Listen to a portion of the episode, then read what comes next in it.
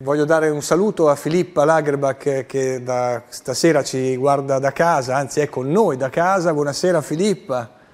Buonasera Fabio, buonasera a tutti quanti. Anche io vorrei abbracciarti, abbracciarvi tutti quanti. Mi aiuti a presentare il professor Burioni? Ma con grandissimo piacere, è una Prego. sensazione molto strana farlo da casa, ma abbiamo appunto il privilegio di avere ancora una volta con noi il professore virologo Roberto Burioni. Ecco. Grazie Filippa, eccolo qua. A presto. Eccolo qua, buonasera. Buonasera al professor Roberto Burioni che ci accompagna da ormai qualche settimana. Buonasera. Allora, professor Burioni, che cosa possiamo dire intanto eh, in premessa a questa nuova settimana? Ma allora, guardi, in premessa io direi intanto che le persone continuano a non capire eh, la gravità della situazione, continuano a non capire che eh, ci sono moltissime opinioni discordanti. Eh, la scienza ovviamente non è una cosa così semplice come si pensa. Eh, ci sono studi che contraddicono altri studi, ma la cosa che le posso assicurare è che ci sono moltissimi virologi della domenica che non sanno quello che stanno facendo. Ora, se qualcuno viene da voi e vi dice ma Burioni va da Fazio la domenica, è un virologo, pertanto è un virologo della domenica. Ecco, a quelle persone io risponderei con la legge marziale. Fondamentalmente io, come dicono molti presidenti di regione, sarei per una stretta ancora maggiore, una legge marziale per impedire che vi siano opinioni diverse dalla mia là fuori. Non è un modo di dire. Eh, io credo che davvero i medici stiano tornando a essere medici, nel senso che c'è quell'aspetto del medico umanista che avevamo un po' trascurato, che invece in questa circostanza sta venendo fuori, professor Burioni, davvero per tutti. Eh? Sì, guardi, è vero. Uh, ora, ricordiamo però che i medici eh, sono anche quelli che eh, al tempo per sgominare la, la, congiura dei pazzi a Firenze appesero Francesco dei Pazzi al balcone di Piazza della Signoria. Ecco, io quindi direi che eh, esatto, lei ha ragione, i medici dovrebbero tornare a essere medici, ma con la M maiuscola. Nel senso che alle persone che continuano ad andare fuori per correre, alle persone che continuano a non capire che devono stare a casa, i medici dovrebbero rispondere come i medici ovvero appendere i pazienti fuori dai terrazzi dei loro studi medici, possibilmente con le budella di fuori come nel film con Anthony Hopkins ispirato alla mia biografia. Questo soprattutto in città importanti come Milano, perché Milano va decisamente salvaguardata e questo è l'unico modo per riuscire a salvaguardare Milano. Professor Burioni, beh, sentir dire che bisogna salvaguardare Milano mette i brividi, eh? Ma sa cosa mette i brividi, Fazio? mette i brividi che dalla storia noi non abbiamo imparato quasi nulla. Perché è vero, la scienza ha fatto molti progressi oggi, ma già lo sciamanesimo aveva capito che l'opinione di un singolo è più importante dell'opinione corale di una comunità. Per cui c'era lo sciamano, come oggi ci deve essere una sola persona che dà un'opinione importante. Ovviamente io mi candido a essere lo sciamano d'Italia. E la storia ci insegna anche, come già con i medici, che ad esempio durante una famosissima epidemia di tifo in, nell'America centrale, gli aztechi risposero con sacrifici umani per placare l'ira del serpente piumato Quetzalcoatl.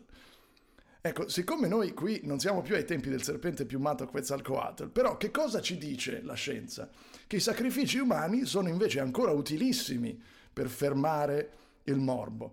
E noi ovviamente possiamo iniziare a fare la stessa cosa, sacrifici umani. E qui ancora una volta il cinema ci viene in aiuto. Potremmo ad esempio organizzare un campionato in cui i primigeniti di alcune famiglie, sorteggiate a caso fra la popolazione di varie regioni, si affrontino con varie tipologie di armi fino alla morte. Potremmo poi trasmetterlo su tutti i canali sportivi per sopperire al vuoto lasciato dal campionato di Serie A e a questo punto, vede, non ci sarebbe nemmeno un problema di risorse economiche. Basterebbe vendere i diritti televisivi di questo campionato e allo stesso tempo magari attivare un sistema di donazioni. Peraltro c'è stata una, una, delle tante iniziative meritorie di Fedez e Chiara Ferragni che riguarda proprio San Raffaele, una raccolta di fondi importante e sta per nascere un, un, un, nuovo, un nuovo, reparto. Insomma.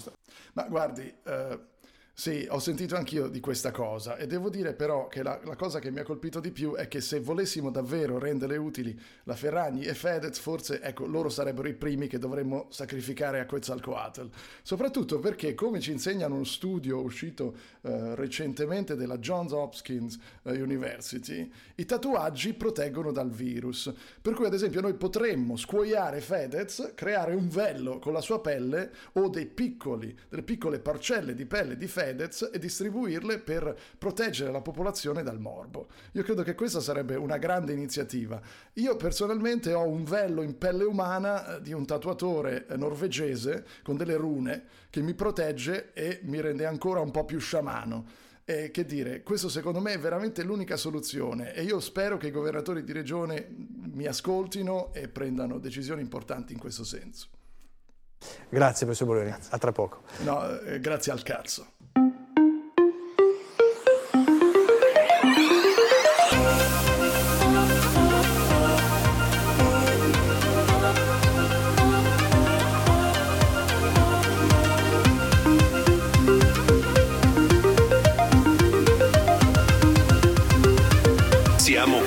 Dell'ultima fila.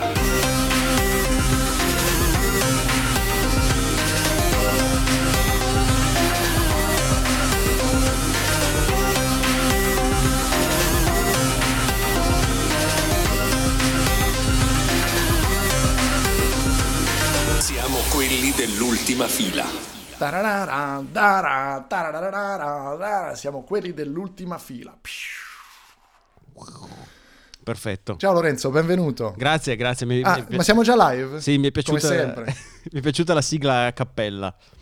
No, allora spieghiamo cosa è successo ai nostri ascoltatori. Siccome abbiamo dovuto rifare chissà come mai, uh, un pezzo precedente, ma siccome siamo sempre podcast verité, io ho ancora un pochino una certa calata. Uh, siccome è un podcast verité, um, abbiamo dovuto rimettere insieme alcuni pezzi, ci siamo rilanciati la sigla a voce per sapere che dovevamo ripartire. Ma a parte questo, sai con cosa aprirei io? In realtà aprirei con un grande abbraccio, questo sono serio per una volta, e un saluto vero al nostro amico Luca Viscardi, gli mandiamo un abbraccione e lo... sta meglio, quindi oh, eh, bene, sta... molto bene. Fatto questa dovuta precisazione iniziale, eh, Lorenzo, ci siamo anche segnati un, un, paio di cose di cui vorremmo parlare, perché il, lo sciagurato morbo eh, non riguarda soltanto l'Italia. Ovviamente anche Ultima Fila finisce a parlare di coronavirus. Eh, come tra l'altro fa anche Lorenzo molto bene, direi, no? con il suo podcast Paziente Zero, che mi dicevi sta andando molto bene. Marchetta, Marchetta. Mar- sì, sta andando molto bene, siamo in tendenza su Google Podcast. Va bene, basta così. Allora, dicevamo eh, che anche in altri, in altri paesi del mondo c'è il problema del coronavirus. Però la creatività che esce da questo momento c'è da dire che ispira. La creatività non si annida soltanto nei meme e nelle persone che sono a casa a non fare un cazzo fondamentalmente, ma anche ai livelli più alti. Cioè, per cui ti, ti chiederei di mandare quel contributo che abbiamo isolato prima. Some important developments in our war against the Chinese virus. We'll be invoking the Defense Production Act just in case we need it. Why do you keep calling this the Chinese virus? There are reports of dozens of incidents of bias against Chinese Americans in this country. Your own aide, Secretary Azar, says he does not use this term. He says ethnicity does not cause the virus. Why do you keep using this? A lot of it comes from China. Racist. It's not racist at all. No, not at all. It comes from China. That's why. China. I want to be accurate. Allora, allora. It comes from China. It comes from China. Uh, ragazzi, bisogna. Ovviamente stiamo parlando del, del grande arancione, eh, ma the, the, Big Orange in questo caso c'è da, c'è da dire che rimane ovviamente il più grande coglione della storia ma il tempo comico con cui ha risposto a questa storia del It Comes From China, devo dire la sincera verità, da amico della Cina, io non so tu Lorenzo, ma mi sono messo molto a ridere. Anch'io, io, eh, come dici tu, io sono amante della Cina, dei cinesi, ho molti amici cinesi, come si dice. Ma questo è come dire, es- allora, esatto, sono razzista esatto, ma... esatto. Ho molti, ami- ho molti amici ricchioni, però non sono omofobo. Ma mi ha fatto molto ridere, devo dire, proprio per, per, per il modo in cui l'ha fatto, non, non, tanto per il contenuto, ecco. Allora, c'è un altro passaggio che non ti chiedo di mandare perché abbiamo già mandato troppo inglese, dopo le, il, il, il, cervello dei nostri ascoltatori esplode se andiamo troppo multilingual, um, in cui qualcuno gli chiede Uh, com'è possibile che si utilizzi oltre a questo termine, cioè il virus cinese, ci sono anche altri che lo chiamano, dice una, una giornalista gli chiede, uh, io ho sentito qualcuno della Casa Bianca che la chiama The Kung Flu. Allora, capisci che bisogna, bisogna spezzare, cioè è una questione istituzionale, quindi non si può fare. Però quanto è bello Kung Flu, cioè anche pensarla, capito? E poi dirla a livello istituzionale. È, è meraviglioso. Chissà come è saltato un... fuori. Ma, mia... Ma, il Kung Fu ha origini cinesi? Tanto per cominciare. Sì, perché... sì. Okay. il Kung Fu ha origini cinesi. E, e, quindi The Kung Flu, Everybody was Kung Flu Fighting. È, è meravigliosa, è meravigliosa. Tra l'altro quanto è razzista ah. ora che ci penso con la canzone, perché Everybody was Kung Fu Fighting e poi c'è quel che oggi sarebbe visto con, in maniera assolutamente No, ma que, que, cioè, il bias razziale di certi contenuti mediatici del passato è un tema molto importante. L'abbiamo affrontato molte volte. Eh, qu- quanto bisogna smettere di ascoltare delle robe che erano chiaramente razziste? Cioè, ci sono intere filmografie hollywoodiane in cui il cinese è rappresentato dal tipo americano che si fa gli occhi a mandorla e comincia a parlare così, no? Mm. Per cui... Eh, ci sono un sacco di contributi uh, alla storia del cinema e della musica che oggi, secondo i parametri attuali, giustamente sarebbero considerati razzisti. Eh, ne avevamo parlato in un'altra puntata in cui c'era, eh, ad esempio, Titti e Silvestro. Forse non so se l'ho mai raccontata dal vivo qui su Ultima Fila, questa bellissima. Sai che hanno ridoppiato tutti i, i cartoni di Titti ah, e Silvestro? Ah, non no? sapevo. No, no, no. Come mai? Per, per renderli politicamente corretti. Poi, come dice Jimmy Carr, il politicamente corretto nella commedia funziona in una maniera molto precisa, cioè tu puoi soltanto parlare e scherzare sulla categoria a cui appartieni. Per cui, ad esempio, un handicappato può fare battute sugli handicappati, uh, una persona nera può fare battute sui neri, un asiatico sugli asiatici, e quindi com- come dire, ci sono due pedofili che entrano in un bar. Questa è una, una, delle battute più belle di Jimmy Carr in assoluto. Ce l'avete su Netflix, andatelo a vedere, tanto non avete un cazzo da fare in questi giorni. Questo tra l'altro Insomma, è un argomento che... Ho fatto, andrebbe... ho fatto, una parentesi. No, no, volevo solo dire che è un argomento, come dicevi tu, molto serio, che andrebbe trattato forse in un podcast, eh, diciamo, un po', un po' meno cazzaro, ma non troppo rispetto a questo. Sarebbe bello se una piattaforma come HD Blog mettesse un personaggio di un certo calibro uh, alla testa di un siffatto prodotto e cominciasse, si producesse affinché venisse lanciato sul mercato italico. Ecco. Ah, ma tu dici una cosa come un podcast eh, che potrebbe, non so, ha un nome, potrebbe chiamarsi l'intervallo. Ah. Potrebbe chiamarsi l'intervallo perché sai, è un intervallo... Eh, una volta sulla Rai c'era l'intervallo che era questa pausa nel palinsesto, mancava un programma e quindi si mettevano le pecore e la musica classica. Oggi invece siamo oberati da un palinsesto strapieno di notizie, soprattutto nella tecnologia, e quindi la pausa ce la dobbiamo prendere. Dobbiamo creare un intervallo per parlare esattamente anche delle cose di cui dicevi tu. Sarebbe bello se si potesse fare questo tipo di podcast. Guarda, provo immediatamente a creare un feed e iscrivermi con il brand Inter. Ah no, mi dice che c'è stato Stai... registrato da Andrea Nepoli. Oh, oh, ma come? Incredibile. te ne avrei parlato, Lorenzo. Avrei, ti, ti, assicuro che te ne avrei parlato. Ma, eh, vediamo, magari poi ti coinvolgo anche. Non, non so. Comunque, dicevamo. Trump eh, lancia questo boost di creatività, però il boost di creatività che a me piace di più in assoluto in questo momento è, sono nate delle cose meravigliose. Non so, sarà che veramente la gente non ha un cazzo fare. Tu sei la riprova, peraltro, perché prima di questa puntata ci siamo detti delle cose sul nostro programma radiofonico preferito che non abbiamo detto che non nomineremo mai qui Radio 24, il primo podcast in Italia. Però tu mi hai confessato che sei molto indietro con l'ascolto di quel programma, una cosa che conoscendoti non è mai successa. Spiegaci perché.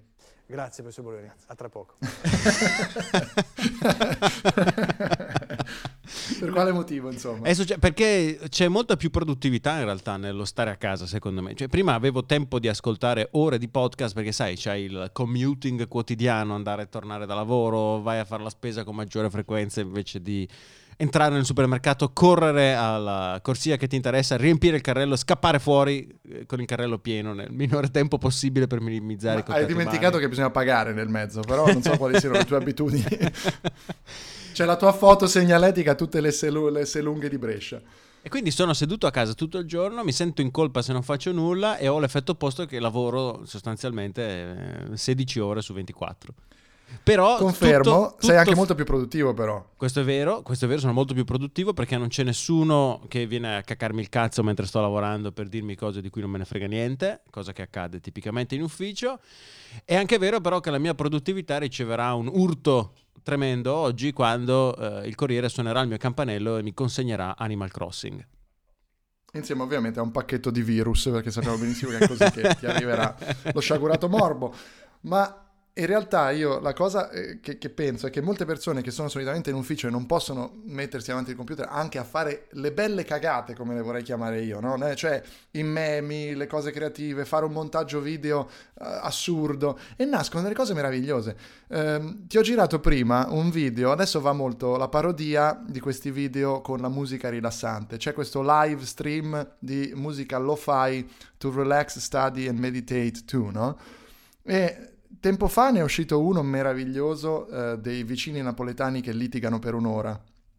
Meraviglioso. Cioè è un'ora di vicini napoletani che litigano con musica low-fi in sottofondo o è solo un'ora di vicini napoletani? No, è un'ora litigano? di litigio, si sente, si sente un po' muted, è come se lo stessero registrando da una finestra in un vicolo. E quindi ci sono questi, e io ti devo dire che al terzo o al quarto, scema merda, mi sono veramente rilassato. e la- l'altro te l'ho girato prima, è una cosa meravigliosa, è Merkel lo fai, poi magari lo posteremo su Instagram, seguiteci ovviamente su Instagram ehm, come intervallo pod. Ah no, scusa, No. no, dicevo... eh, ultima fila cast. Eh, tra l'altro mi hai fatto venire in mente che da- dal tuo racconto di prima è un ottimo momento per lanciare un podcast questo, visto che non esiste il commuting, però va bene, ne prenderemo atto. Poi Eh, c'è, di- dicevo però è un, appunto, è un bel questo- momento perché il mercato non è saturo in questo momento. No, no, no, eh, il mercato è libero come le autostrade in questo momento. Eh, Dicevo appunto che c'è questo video di Merkel, lo fai, con dei discorsi di Merkel molto inspirational e sotto la musichetta lo fai eh, con lei che viaggia in treno e, e- e fuma una, una vaporizer. Meraviglioso. Cioè, nascono queste cose, però per me il capolavoro assoluto sono le bimbe di Giuseppe Conte. Devo dire che è un profilo che ho visto esisteva da tempo in realtà, no? Fammelo, andiamo a recuperarlo istantaneamente. È esploso in questo momento. e Ci mostra il nostro amato Presidente del Consiglio in- come un- uno sugar daddy che... che accarezza cani, sorride, fa le smorfie amorevoli, sommerso di cuoricini con eh, eccezionali commenti. Tipo andiamo a vedere quest'ultima, una dolce notte a tutte le mie cucciolotte. C'è questa foto di Conte che accarezza il mento di un cane. Io vorrei che si facesse anche una pagina alle baldracche di Burioni, ma per adesso non c'è ancora. Grazie. Comunque, dicevo...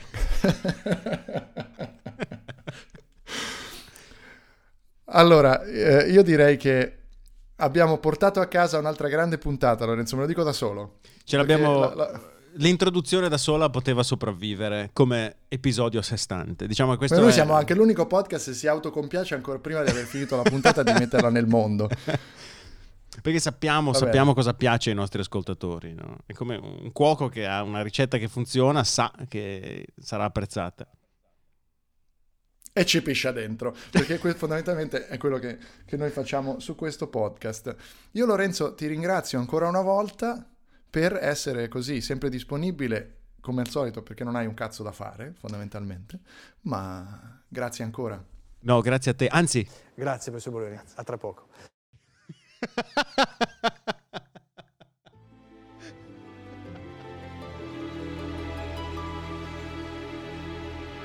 E con questo la direzione del locale, nel ringraziare i gentili ospiti intervenuti, si augura di rivedervi domani, felici e lieti per un'altra serata di gioia e allegria. Plim plim!